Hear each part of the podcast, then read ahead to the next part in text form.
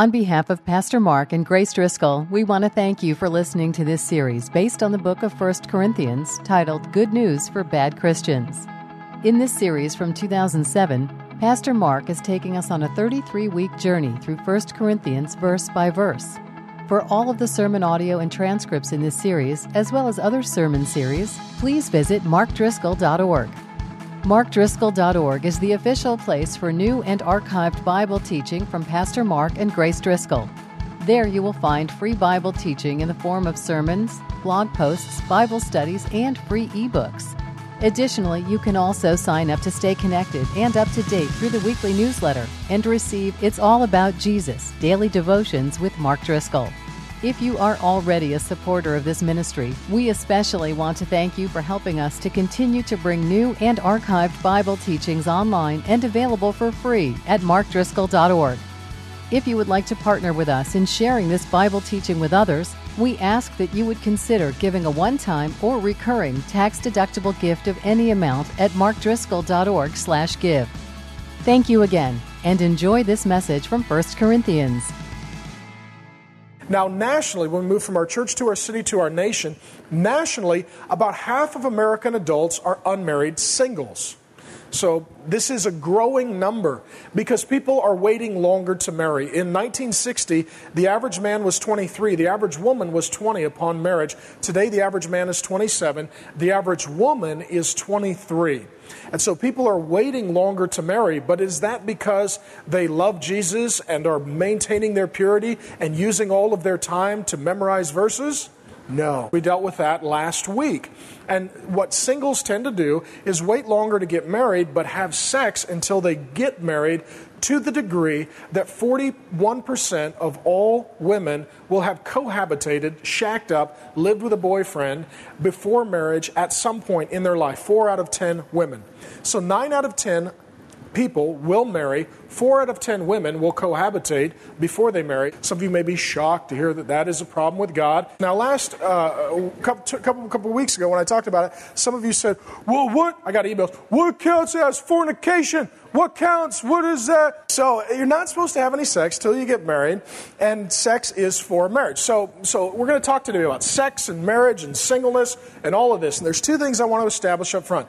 There is there is a theological issue to consider, that being marriage, and there is a practical issue to consider, that being if and when you should marry for practical reasons. So theologically, we'll state in Genesis chapter two that it is not good for a man to be alone. Right?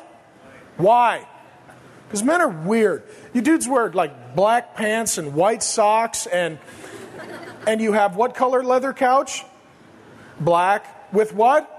A large television. That's all your furniture, right? You wear sports jerseys all the time, no product in your hair. There's like a lot of reasons why it's not good for a man to be alone. Right, it's not good for the man to be alone, Genesis 2 says. So, singleness is not ideal. God made a woman to come along and fix the man. Uh, and then we also see in Hebrews 13 that marriage is to be honored by all, single and married. We see in 1 Timothy chapter 4 that anyone who discourages marriage or, or tells you marriage is bad and you shouldn't get married, that's an evil thing, that is a demonic lie. So, theologically, the Bible elevates marriage, it embraces marriage, and marriage is to be honored and to be preferred. But that is just the theological issue. Practically, there are seasons, reasons why you may not want to get married right now, or may want to wait for a while to be married. We will all be single at some point. Some of us are single until we're married. Some of us will be divorced or widowed, then be single again. Singleness is an issue for everyone. And singleness is to be preferred under certain conditions, for certain seasons, for certain purposes. And so, we must, in addition to being theological, we must be practical. So we pick it up in 1 Corinthians chapter 7, verse 8. Paul has this hip, cool, trendy young church just like you guys. And they were all sleeping together, living together, dating, making out, friends with benefits, booty calls. They were doing that in Corinth. And here's what Pastor Paul has to say.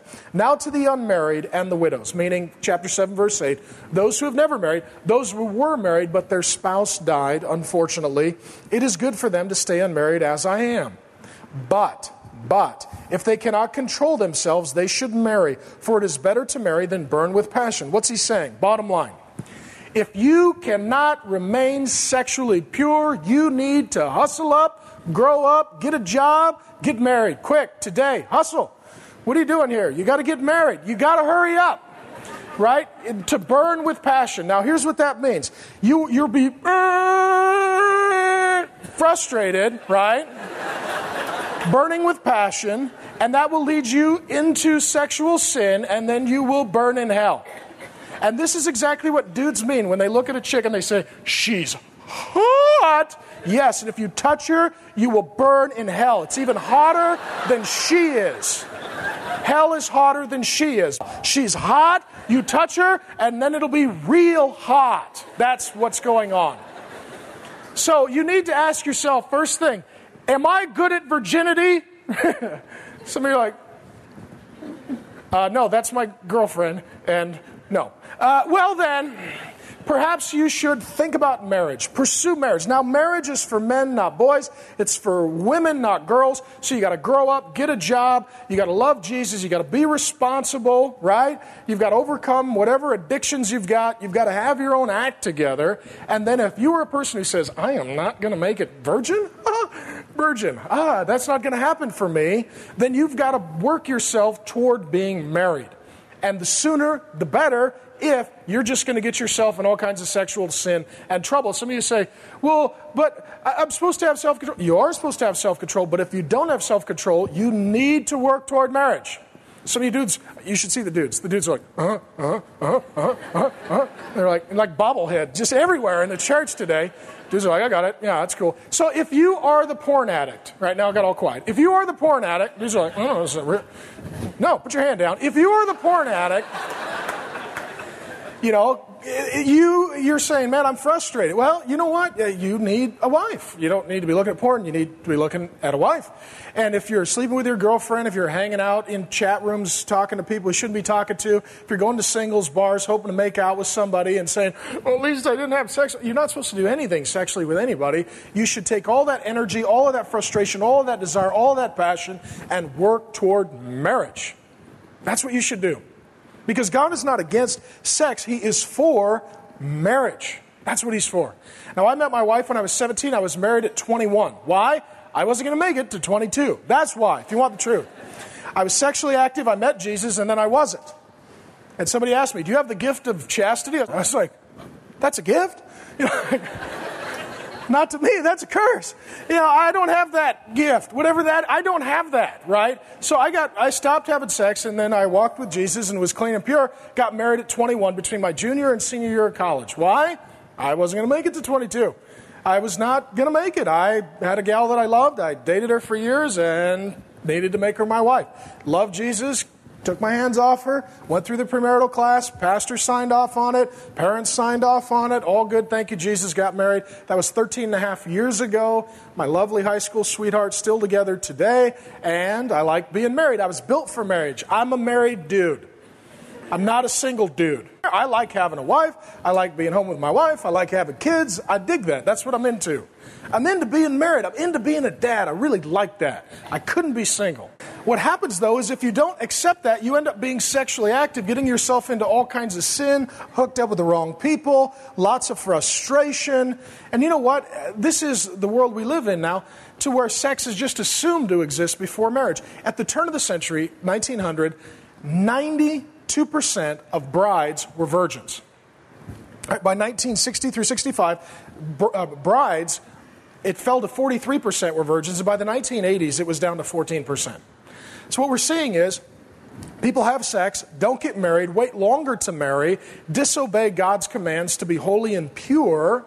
And what Paul is saying here is this your first priority is holiness, meaning don't have sex before marriage. And if you know you're not gifted with singleness and able to be chaste, then grow up and move toward marriage and exercise your desires in a holy way in the context of marriage. He then moves on, though, to talk about practical matters and wisdom in verse 25. Now, about virgins. So, if you're here and you're a virgin, this verse is for both of you.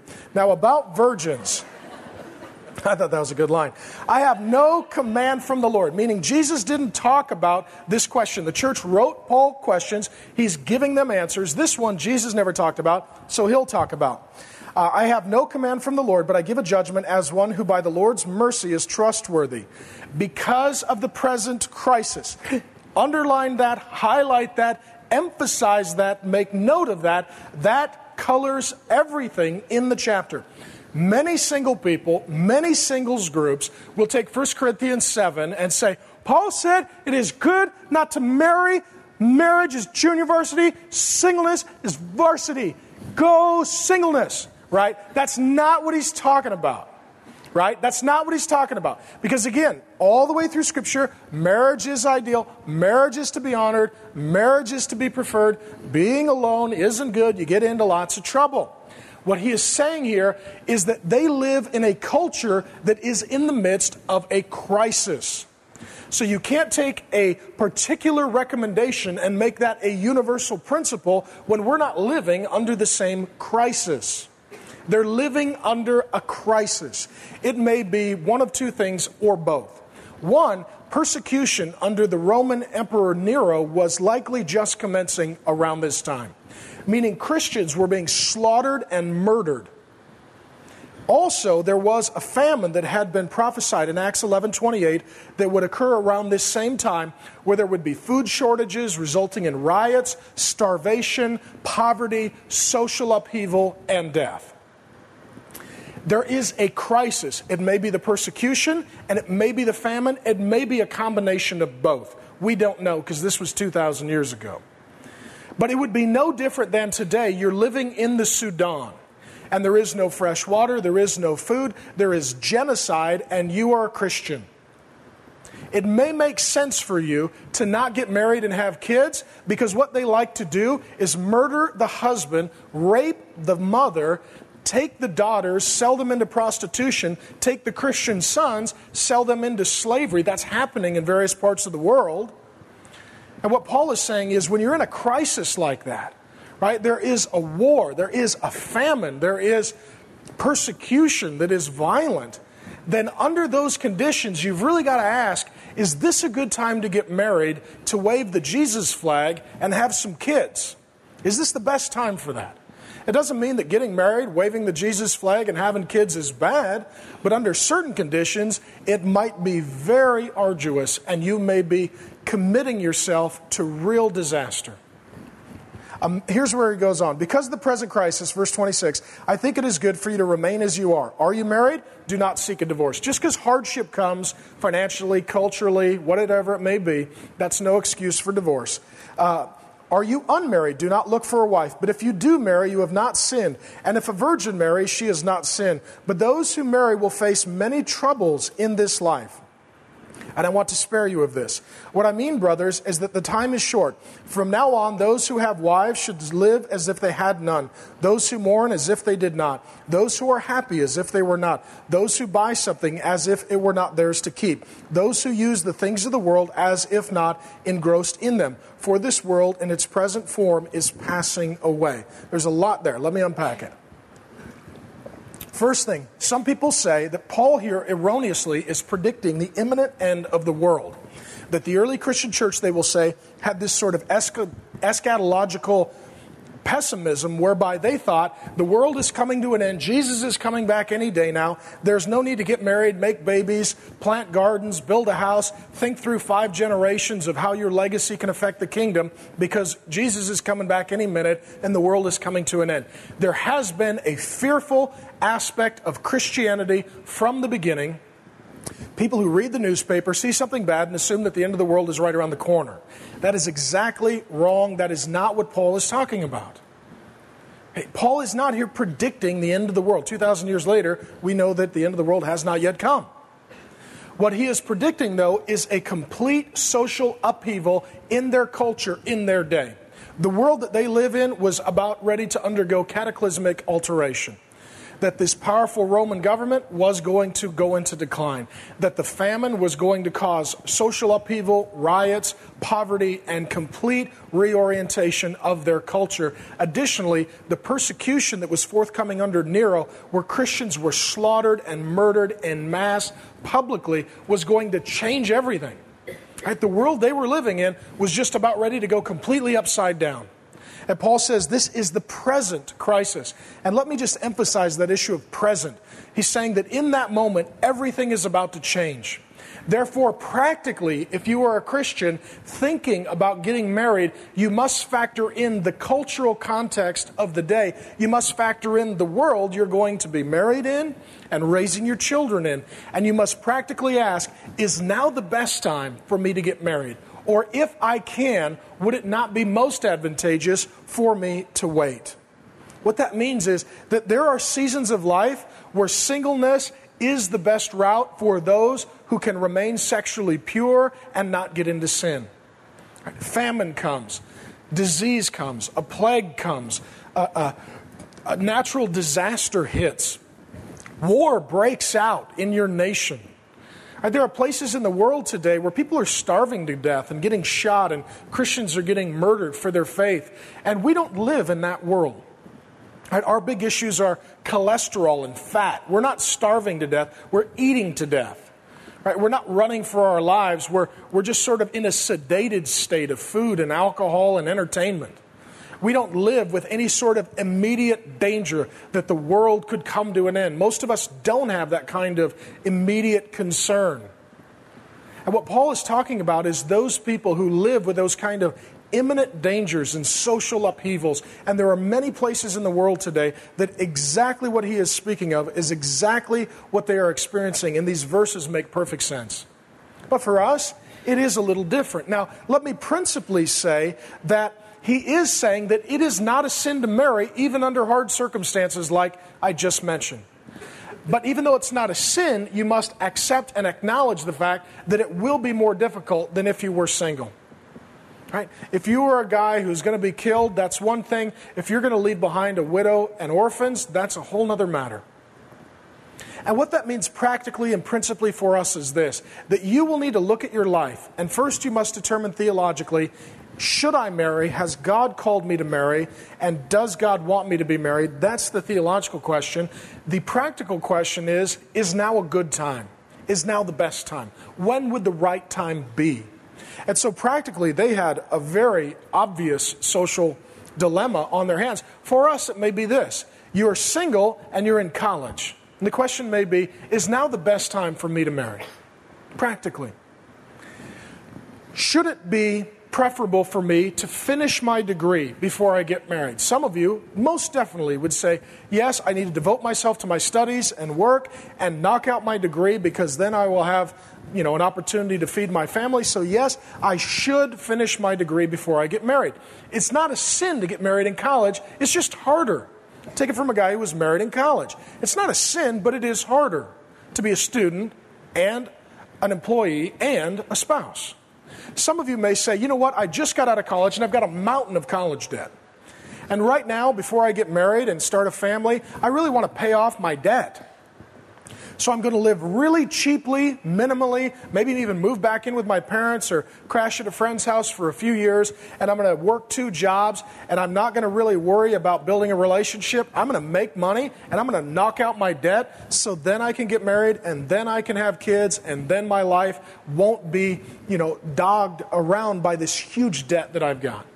Some of you may say, well, I just started my career, and early on in my career, it requires massive investment of time.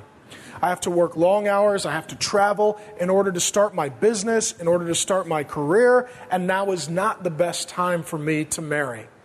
Some of you, your spouse died, and you're not done with your grieving process, and it's not the best time for you to marry.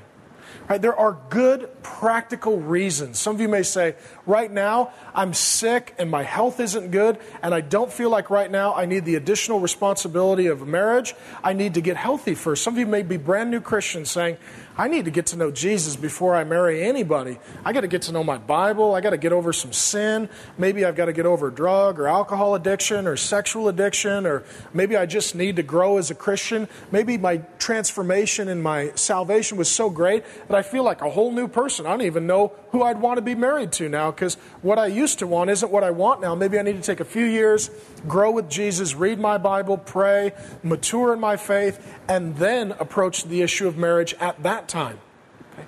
See, what I love about your Bible is that it holds a high theological standard of marriage, that marriage is good, to be honored, it is a gift, it is a glorious thing. But it's also very reasonable, very practical, and says, you know what, you've also got to look at your life and ask, is this the right time?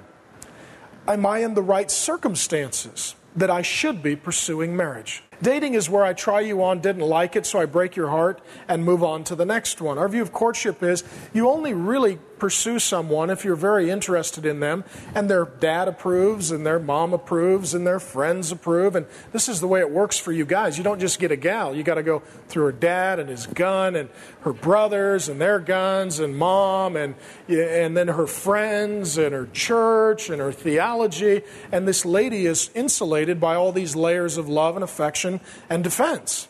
And so, if you're a guy who wants to pursue a gal, what we say is don't make an end run uh, against all of those layers of protection and love. Honor them. Honor the father, honor the Lord, honor the mother, honor the siblings, honor the friends, honor the church, honor the pastor, honor the Lord, and be an honorable man.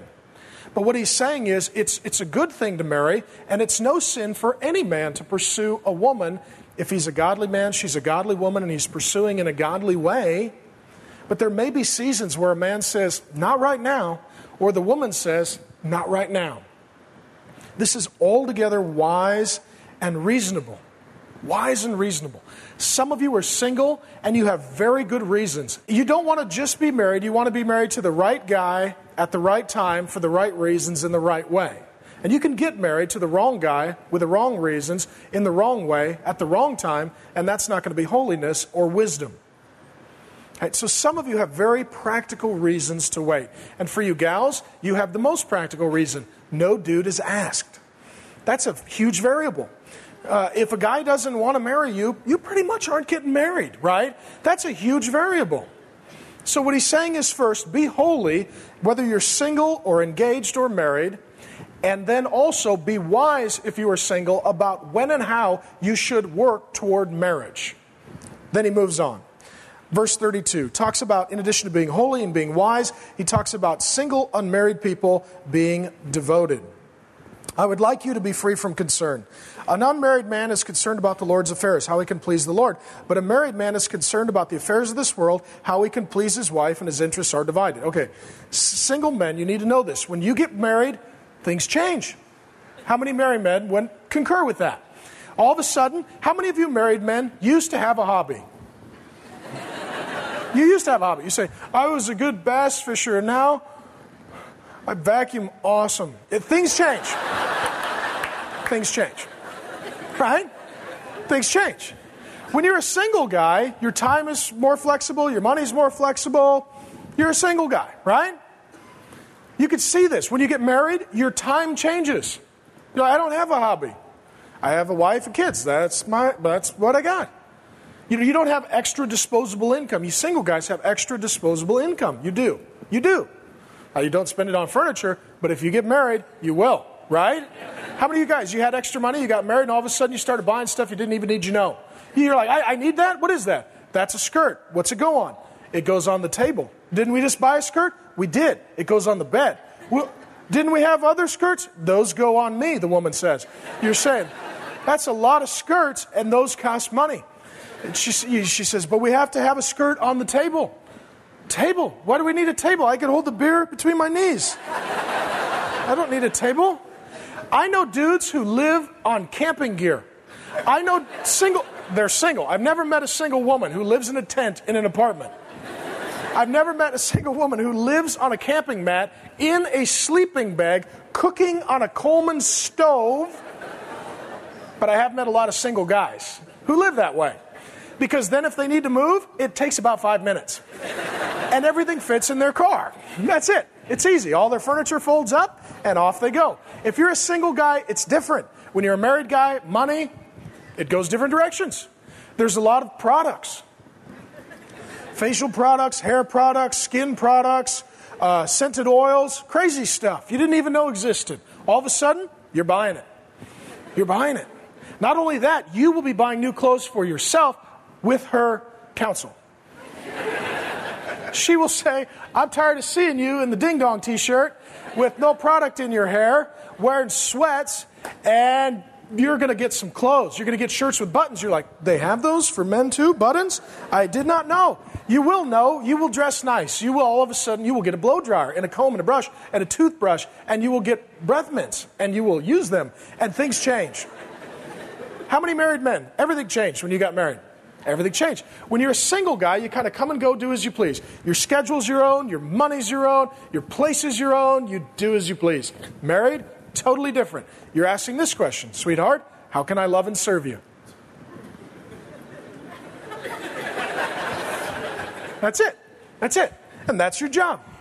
Right? That's your job. So everything changes. So what he says is you got to think about this when you're single. You're a single guy. Lots of guys like, I want to get married. Eh, do you?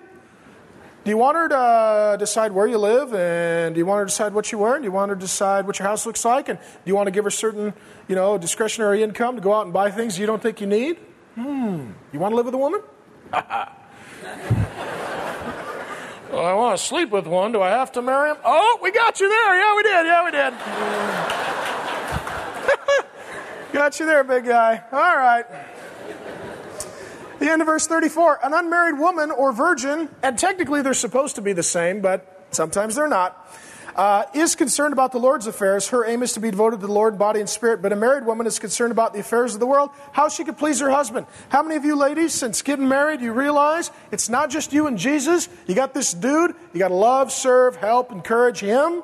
And it takes time, takes energy, takes money to support your man. Just like the man has to take time, energy, money to support his woman. That's the way it goes. Marriage is about sacrifice and service and looking after the other. What he's saying is this you single ladies, do you really want to get married? Really?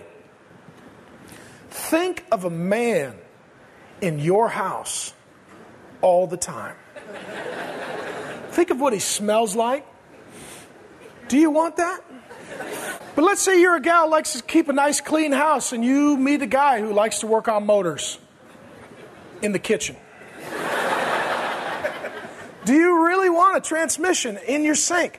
Do you really want a dude in your I mean, see, there's a lot of ladies who have this sort of idealized concept of a dude. They think, oh, I'm lonely, I would like a husband. And then they meet a dude and they're like, I could not live with that. That would not work. you got to be honest about whether or not this is going to work for you. And you got to be honest going in, not idealized, not naively hopeful, overly optimistic. But a married woman, he says, is bound to her husband, pleasing of him. Verse 35 I'm saying this for your own good, not to restrict you, but that you may live in a way that is right in undivided devotion to the Lord. Okay, now let me say this. When it comes to ministry, particularly church based ministry, oftentimes there are things that married couples and married people are just best suited to deal with. That's why in 1 Timothy 3, Titus 1, senior leadership is supposed to be married men. A lot of issues we deal with are marriage children, family type issues. So, as a married guy, I can talk about marriage and I can talk about kids and, and life as a family. If a single guy was a pastor, he couldn't really give you a lot of advice about that, you know. So, there are things that practically married people are better at counseling and leading through. This includes Titus 2, where it says that older married women can help train younger women, you know, that they have certain knowledge to impart. So, generally speaking, there are certain things, ministry wise, that married people are most capable of handling. But there are also other ministry responsibilities, opportunities that single people are far more strategically capable of handling. For example, I'll give you some examples. Let's say, for example, there is a closed Muslim country that desperately needs Jesus. Should I go with my wife and five kids, or should I have a single guy go and lean over the plate and take one for the team? I should send the single guy, right? Because if he's there and they capture and kill him, which is what they do if you preach the gospel in a Muslim country, at least he doesn't leave behind a widow and orphans. There are lots of ministries like that. There are ministries in this church that are altogether held together by unmarried people. You may work at the soup kitchen, homeless shelter, street kids. You may volunteer here all day on Sunday. You may lead a community group, come in and volunteer in the office, work behind the scenes. You take large amounts of your life and you give it away to help others meet Jesus. Paul is saying that that is wonderful, glorious, and good, and that things will change once you get married. That your time is more reduced. Your freedom is more reduced. Your finances are more reduced. What you need to make as a single man is totally different than what you need to make as a husband and father of four or five children. Right? And this is not to denigrate being a husband and father or a wife and a mother. This is to say that you need to look at your life right now and say, is now the best time for me to be married? And if I'm not married and God hasn't brought along someone for me to marry, what things should I be doing as an unmarried Christian with my time and my money and my gifts and talents and abilities that I am free to do that other married people aren't free to do? And even if I should someday marry, I will never have this opportunity again to travel, to do missions work, to volunteer for ministry, to be heavily involved in people's lives to the degree that oftentimes married people cannot. I want you unmarried people not to see that God has cursed you and you're in a holding pattern until you get married. God has blessed you to work on you and to mature you in faith and to use you for kingdom service in this state of singleness. For some of you, it will go on forever. Statistically, less than 10% of you will remain single forever. But as long as you are single, you need not get bitter and angry and curse out God. You need to ask God, God, in this season, what is it that you have to teach me? And what is it that you have me to do? Knowing that you have been given this wonderful opportunity of freedom that the rest of us just don't have who are married. And again, this is not to denigrate marriage or children. I love being married. I absolutely love my kids. But to be honest with you, there are times when it gets in the way. There just are. Now, I love, I love, I was gone this last week. I'll tell you a story. I was in Orlando preaching at conferences and preached seven services at a church and was just preaching all week. And the whole week I'm gone, I'm missing my wife and kids, and my kids are missing me, and my wife's missing me. I'd call to talk to my kids, and my wife would say, Ashley, my oldest daughter, she can't talk to you. Why? I'm freaking out. Why? We're super close. She said, Ashley says if she hears your voice, she'll cry all week and she'll just be destroyed. So my daughter's home missing her daddy, desperately missing her daddy. Okay, that's the way my kids are. So every time I need to go preach the gospel, I'm always conflicted knowing that I have divided loyalties. I also have a wife and children to factor into my decisions. So this last week, I get an invitation to go speak at a conference in Chicago. 3,000 teenage kids will be there and they want me to come preach the gospel and invite the kids to meet Jesus, and hopefully hundreds of kids will get saved. But I'm looking at it going, well, it'd be a Friday and a Saturday. Friday night's date night, Saturday's family day, Saturday night is family movie night. That's my life. Can I give away a date night? Can I give away a family day? Can I give away a family movie night? And I've got conflicted interests. I would love to see hundreds of high school kids meet Jesus. At the same time, I don't want to neglect my wife and kids. See, that's exactly what Paul is talking about. Some of you are single, you don't know that. If there's a need, you just go do it. Get off work and go do it.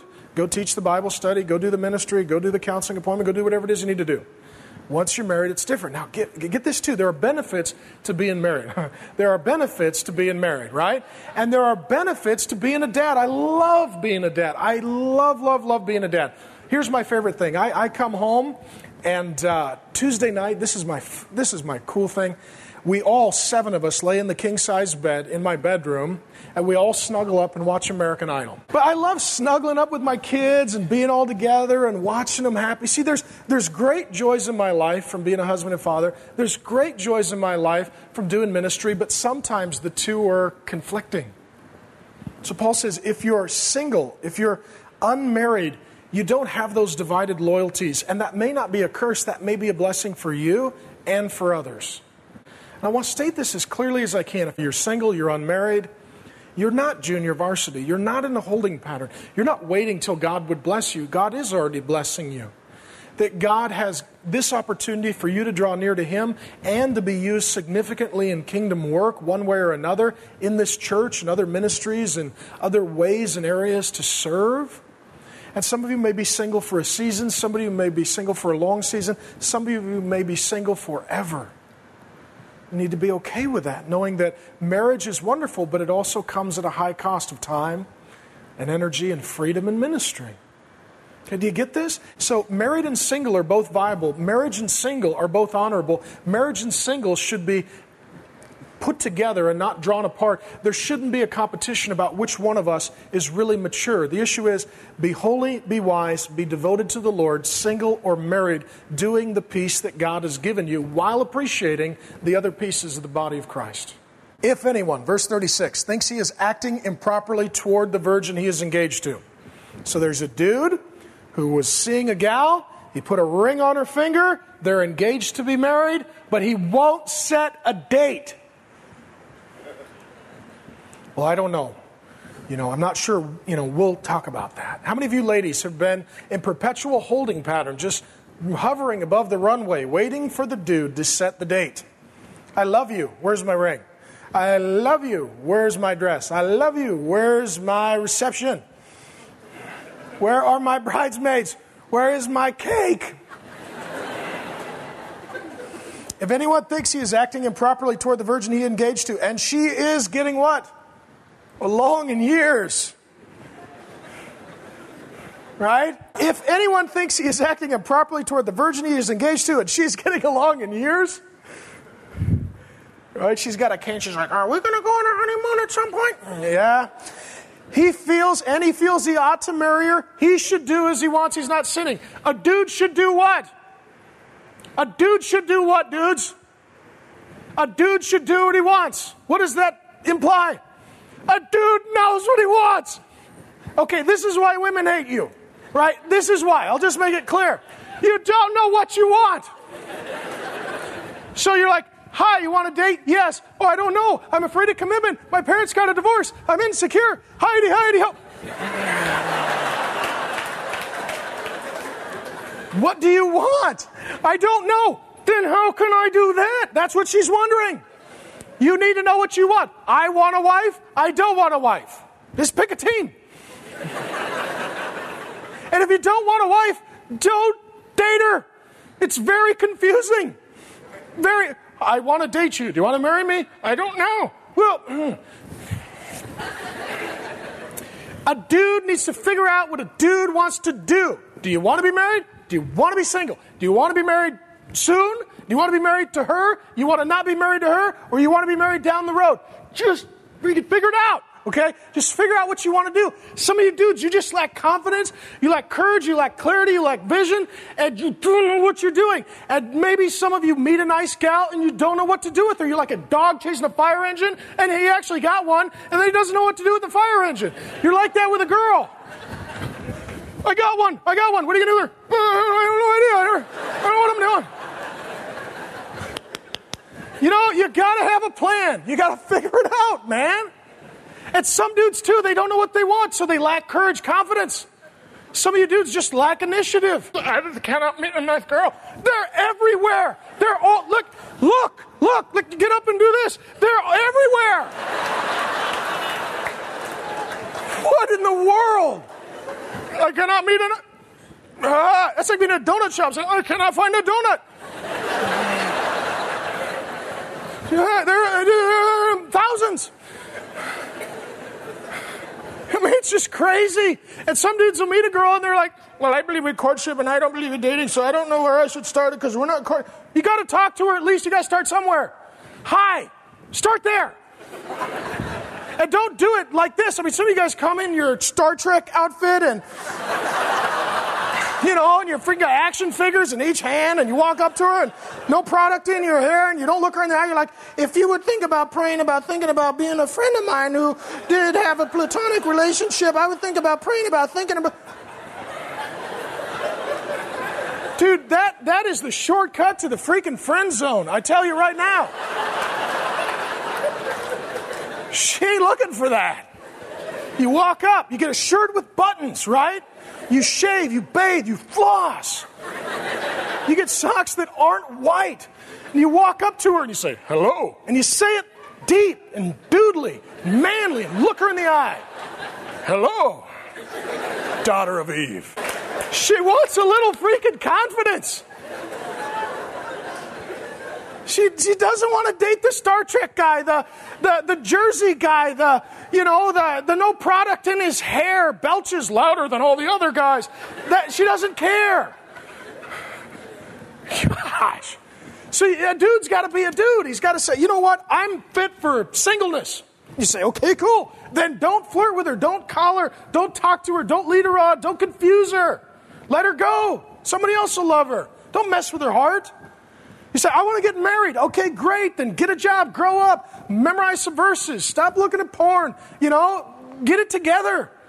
And then go after a gal nicely, respect her, respect her dad, respect her friends, respect her church, respect her Jesus. Get them all on your team. Hello. You know, and, and, and love them and then go get married. And if it's not the right time, then don't start dating and flirting until it is time and you're ready. Know what you want, know when you want it, and then get off the bench, gentlemen, and run onto the field and get it done. That's it. And so many dudes just lack confidence, courage, and clarity. It's unbelievable. It's the least attractive thing to a woman. It's the least attractive thing. She wants a guy who knows what he's doing. Now, let me say this, dudes. The last thing you want to do, however, is make a long list of things you were looking for. You need two things, three things on your list. I just added one. three things. She's breathing. Check. Okay, that's huge. You want a living woman. Two, she loves Jesus. Check. Three, she will put up with me. If you can get those three, there is only one woman that meets those three criteria. You should have no more than those. Dudes are like, I want one who can rock climb and who can drive a stick and who can.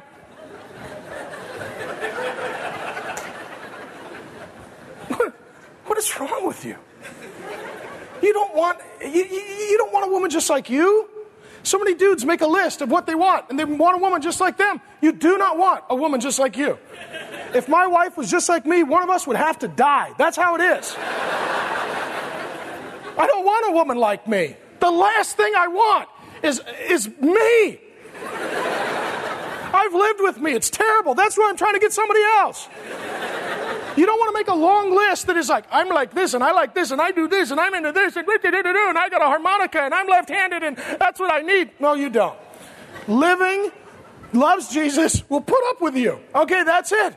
After that, all details. I tell you what, right now, people are like, but I, I like to wakeboard, and I like to snowboard, and I like to go rock climbing, and I like to.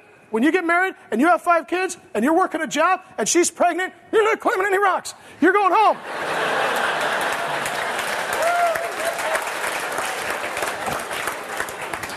All right. Had breakfast today, feeling good. Nice to be home. Shoulder straight, head high, verses memorized, Bible in hand, on a mission, knows what he wants. You want to get married? Great. Go for it. Mature, grow up, be responsible, be ready. You don't want to get married right now? Then don't be flirting and breaking hearts. And if you don't want to ever be married or you don't see that as God's intention for you, then great. Then love the women in the church like sisters, like Paul says. Love them like sisters, but don't flirt. Don't lead them on. Just wear a button that says, I have the gift of singleness so that we all know. this is a great job. Verse 37. But the man who has settled the matter in his own mind, right? He knows what he wants who is under no compulsion. He's not already engaged with a date set saying, Well, I don't know. Should have figured that out beforehand.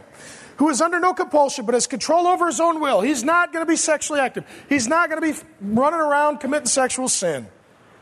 Who has made up his mind not to marry the virgin, saying, Nice gal, I don't want to marry her, or I don't want to get married right now, or I don't want to get married at all. Just tell her lovingly, nicely, cleanly, but be honest and be upfront. This man also does the right thing. So then, he who marries the virgin does right, but he who does not marry does even better. Here's the deal.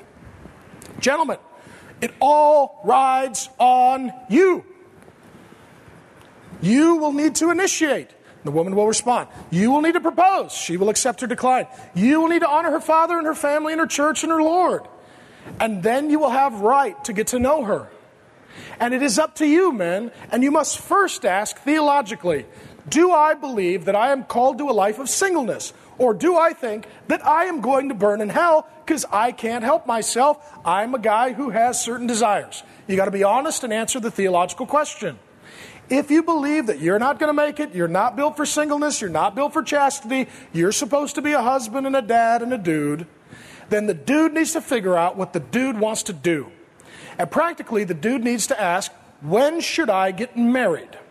Second thing the dude must ask, who should I marry? And then pursue that woman at that time in an honorable way, moving toward marriage. That's what it is. That is exactly what Paul is talking about. And you're free not to marry or to marry. But you're not free to be confused and be sexually active but not married, or to be engaged in dating and courting but not intending to marry, or to be engaged and courting but not moving toward marriage, all of which highly frustrates the ladies because they feel that they are in this powerless position whereby if you don't make up their mind, they are just confused and wasting time with you. And so do the ladies a favor and be a man about it. And figure out what you want and get it done. That is all that Paul is saying. That is all that Paul is saying. And you are free to marry or not. You are free to marry when theologically and practically it makes most sense for you. You are free to marry any woman who loves Jesus and that her father approves and that, you know, the pastors at this church give you a green light that you should be married. You're free. There's lots of freedom. But don't exercise your freedom to break women's hearts. Don't exercise your freedom to touch women's bodies. And don't exercise your freedom to do anything less than be holy, wise, devoted to the Lord Jesus, and living a reasonable life with reasonable expectations of others. Amen? That's the deal. I'll pray. It's all quiet now. It's all quiet now. Dudes are like, man, this sucks. I knew it. Chicks are giving their boyfriend the elbow. Here's what we're going to do now. We're going to respond. Some of you already feel you feel convicted. You say, "Man, I'm dating somebody I shouldn't be. I'm sort of leading somebody on that I really have no intentions with. Physically, I've crossed a line and I, I shouldn't be doing or should not have done what I did. Emotionally, I said, I love you, and she's now running toward the altar and I was an idiot because I don't think it's going to work out. You know what? This is where we repent. We accept and acknowledge and confess our sins to Jesus who lived without sin. And Jesus was single and unmarried. The Bible says he was tempted in every way as we are, yet without sin. Did he feel lonely? Sure. Did he feel tempted? Sure. Did he ever sin? No. Did he have relationships with women? Sure. Were any of them improper, inappropriate? No. Just friendly, like brothers and sisters. So for those of you who are single, you look to Jesus to realize what singleness is supposed to look like, ideally. And anytime we fall short of that, we call that sin and we confess that to Jesus, who died for our sin and rose for our salvation. And we live a new life empowered by God's grace and informed and instructed by God's word as Christians. When you become a Christian, and some of you need to become Christians today, and some of you are Christians, you need to live as Christians. When you become a Christian, your sex, your friendships, your dating, courting relationships, your marriage, your schedule, your budget, all of that belongs to Jesus. And all of that is to be done in worship of Jesus. So you don't just come here on Sunday to worship God, you leave here. And how you men treat women, and how you women treat men, and how you conduct yourself sexually and physically and financially and with your time. That is all part of your worship of Jesus Christ. So we ask you to repent of sin, trust in Jesus. And so, Lord Jesus, I pray for those who are married.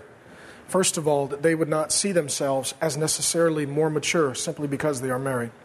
That they would not have a haughty condition. That they would have a humble condition. That they would open their home and their table and their life to have friendships with unmarried people, to encourage, to walk with unmarried people. God, as they go to pick up their kids, I pray that they would thank the unmarried people who watch their kids and have given hours of their day so that they could come to church. And God, I pray for those of us who are unmarried, whether it's a season or it's a lifetime. Lord Jesus, may we not see it as a curse, but as a gift and as an opportunity to grow in you and to work with you. And God, I pray that the unmarried people in this church would look at the ministry that has happened through this church. And that they would see that you have used them in a significant way in a city that is largely not Christian, that is largely not married, that is largely not sexually pure, that they are setting an example, they are raising up a standard, and they are doing the kingdom work in the least church city in the country, and that God is blessing the labor of their hands. May they be encouraged. And Jesus, please forgive us of our sins, cleanse us of our unrighteousness, and allow us to be a holy people. We pray in your good name. Amen.